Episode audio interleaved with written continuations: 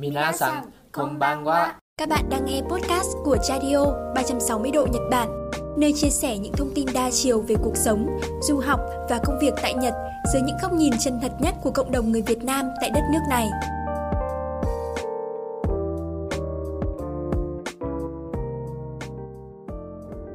Em rất là vinh hạnh là đã mời được chị đến cái podcast này để chị có thể chia sẻ được cùng với bọn em lời đầu tiên thì chị Anh có thể gửi lời chào đến các bạn thính giả cũng như là chị giới thiệu một chút về bản thân mình được không ạ? Ờ, xin chào, xin chào em cùng tất cả mọi người nhé. Chị xin giới thiệu chị là Oanh, à, du học sinh của Jellyfish rồi chị sang Nhật từ năm 2020. Đến bây giờ cũng là gần 2 năm rồi. Và chị hiện tại thì chị đang học ở trường Seoul.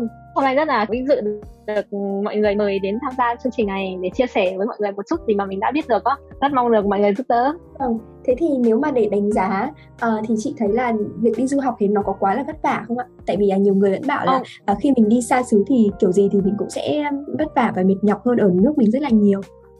Ừ, nói nói chia sẻ thật lòng là kiểu chị thấy sau bên này sẽ có hai hai kiểu dạng du học một là du học theo kiểu, đúng nghĩa là du học với lại một kiểu đó là lấy danh nghĩa là du học nhưng thực chất là mọi người đi làm khá là nhiều.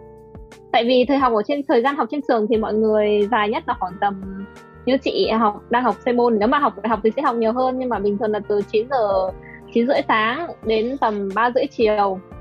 Sau đó là thời gian rảnh mọi người rất là nhiều. Nhiều người thì sẽ tận dụng thời gian đó đi làm, họ sẽ đi làm full tuần. Nghĩa là đi làm, mọi người đi làm cả đêm cả ngày, nói chung là làm nhiều lắm với lại một trường hợp nữa là mọi người chỉ đi làm trong vòng dưới 28 tiếng.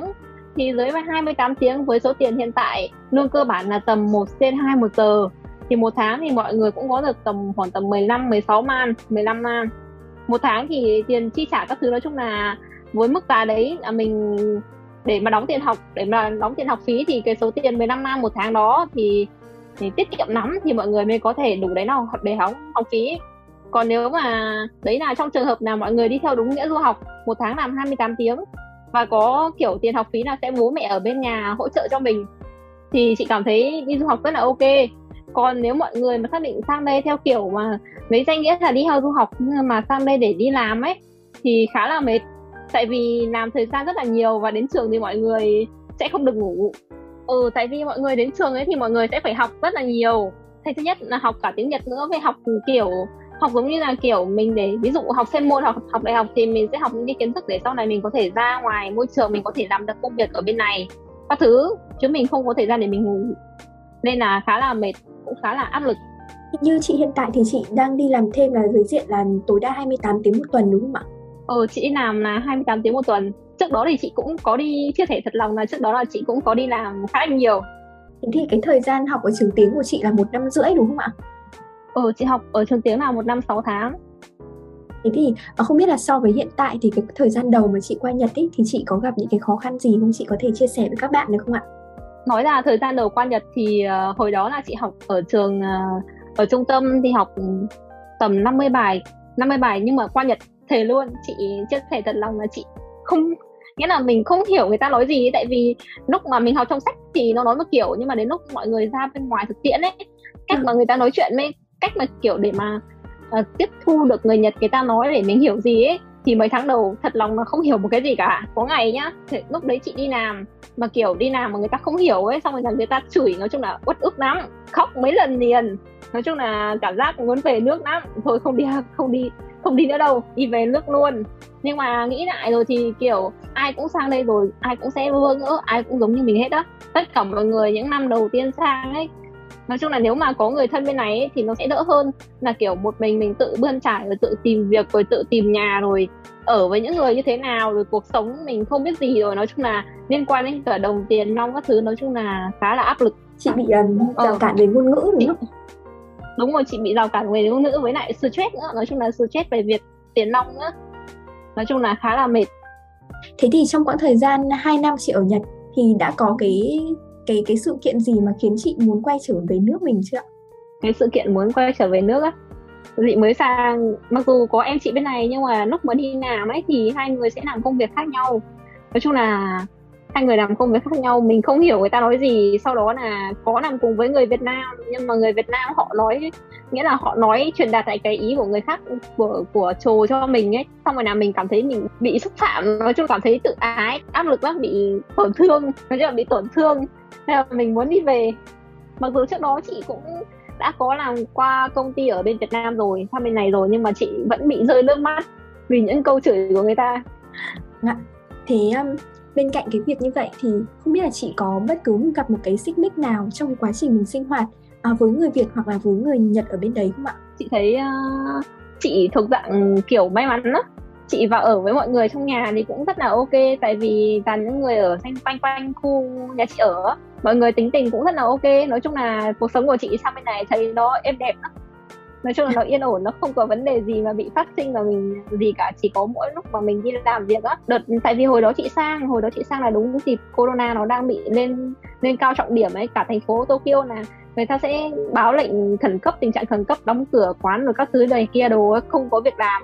Thế là chị đi xin việc thì rất là khó khăn.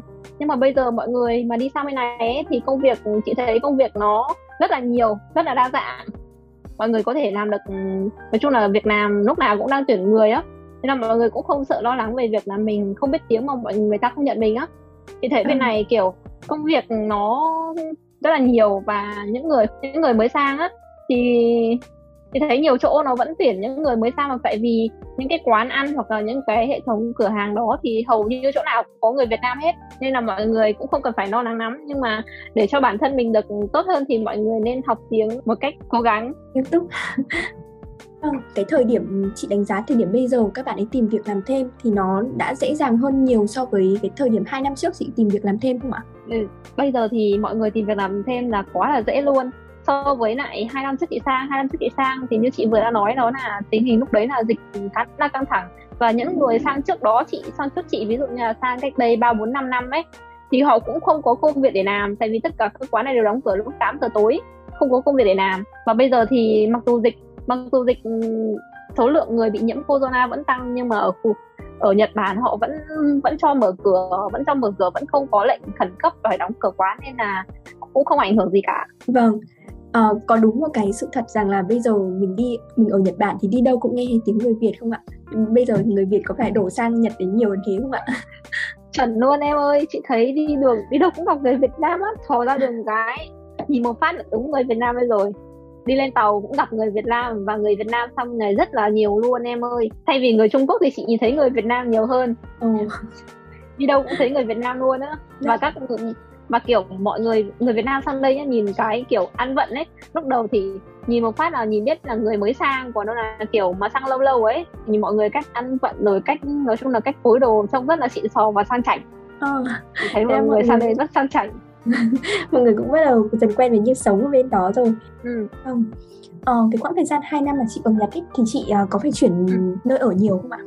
Chị uh, có chuyển nơi ở một lần lúc hồi mới sang thì chị ở với mọi người trong nhà là tổng cộng nhà đến là có 6 bạn ở cùng với nhau. Nhưng mà về sau thì nhà khá là chật nên là chị đã chuyển ra và chị ở với em chị. Hiện tại là chị đang ở với em thế thì cái quãng thời gian ở 6 người như thế thì không biết có cái xích mích gì xảy ra không ạ? Ờ xích mích thì không có nhưng mà nói chung là mỗi người một câu chuyện khác nhau về phải nhìn mỗi người một vẻ mặt cái hôm này người này vui hôm khác người khác lại buồn như thế. Nói chung là cũng hay nhưng mà nhiều hôm mọi người kiểu mình muốn nói chuyện với mọi người nhưng mọi người cứ kiểu mặt hầm hì hầm hì ra về mình cũng cảm thấy khó chịu. Ờ, sáu người như vậy là đều là người Việt Nam mà chị? Hay là được xếp cả học sinh bên nước ngoài à? Ờ, không toàn người Việt thôi em. Dạ. tại vì mỗi người một tính cách mà nên là nói chung là nhà cũng rất là hòa đồng nhưng mà nhiều hôm mọi người thất tình hoặc là mọi người có vấn đề gì mọi người khó chịu ấy. Nên là nhìn gương mặt mọi người không muốn nói chuyện. Nói chung là sang đấy công nhận là nhiều vấn đề từ cái việc sinh hoạt cho đến việc mình đi làm và đi ừ. học các thứ nữa. Vâng. Nhưng mà à, chị ừ nhưng mà mọi người sang bên này ấy như chị đã nói mọi người thật là cảnh giác đừng tin tưởng một ai. Người giữ trong người giấy tờ cũng giữ trong người đừng cho bất kỳ một ai mượn. Chị thấy nhiều người là theo kiểu người Việt Nam nhưng mà lừa lừa nhau ấy, giống như ở trên trường của chị có một bé thế là mặc dù họ không đăng ký điện thoại nhưng mà có qua bạn gì đó họ mượn giấy tờ xong cuối cùng bị lỡ mạng. Xong rồi là bị uh, nói chung là phải đòi trả mất bảy tám mươi man gì đó nói chung là trả mất nhiều tiền lắm. Chị thấy sang bên này là toàn lừa nhau thôi nên là mọi người thật là cẩn thận đừng tin tưởng ai. Em em nghĩ là đây cũng là một cái lời cảnh cảnh báo cho các bạn du học sinh tại vì là chị nói rất là thẳng luôn.